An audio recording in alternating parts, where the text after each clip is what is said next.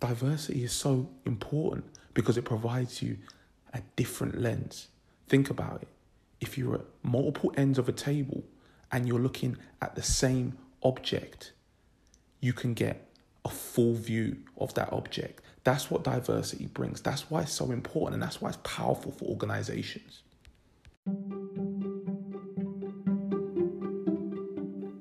This episode of EQ Included was brought to you by MTS Network.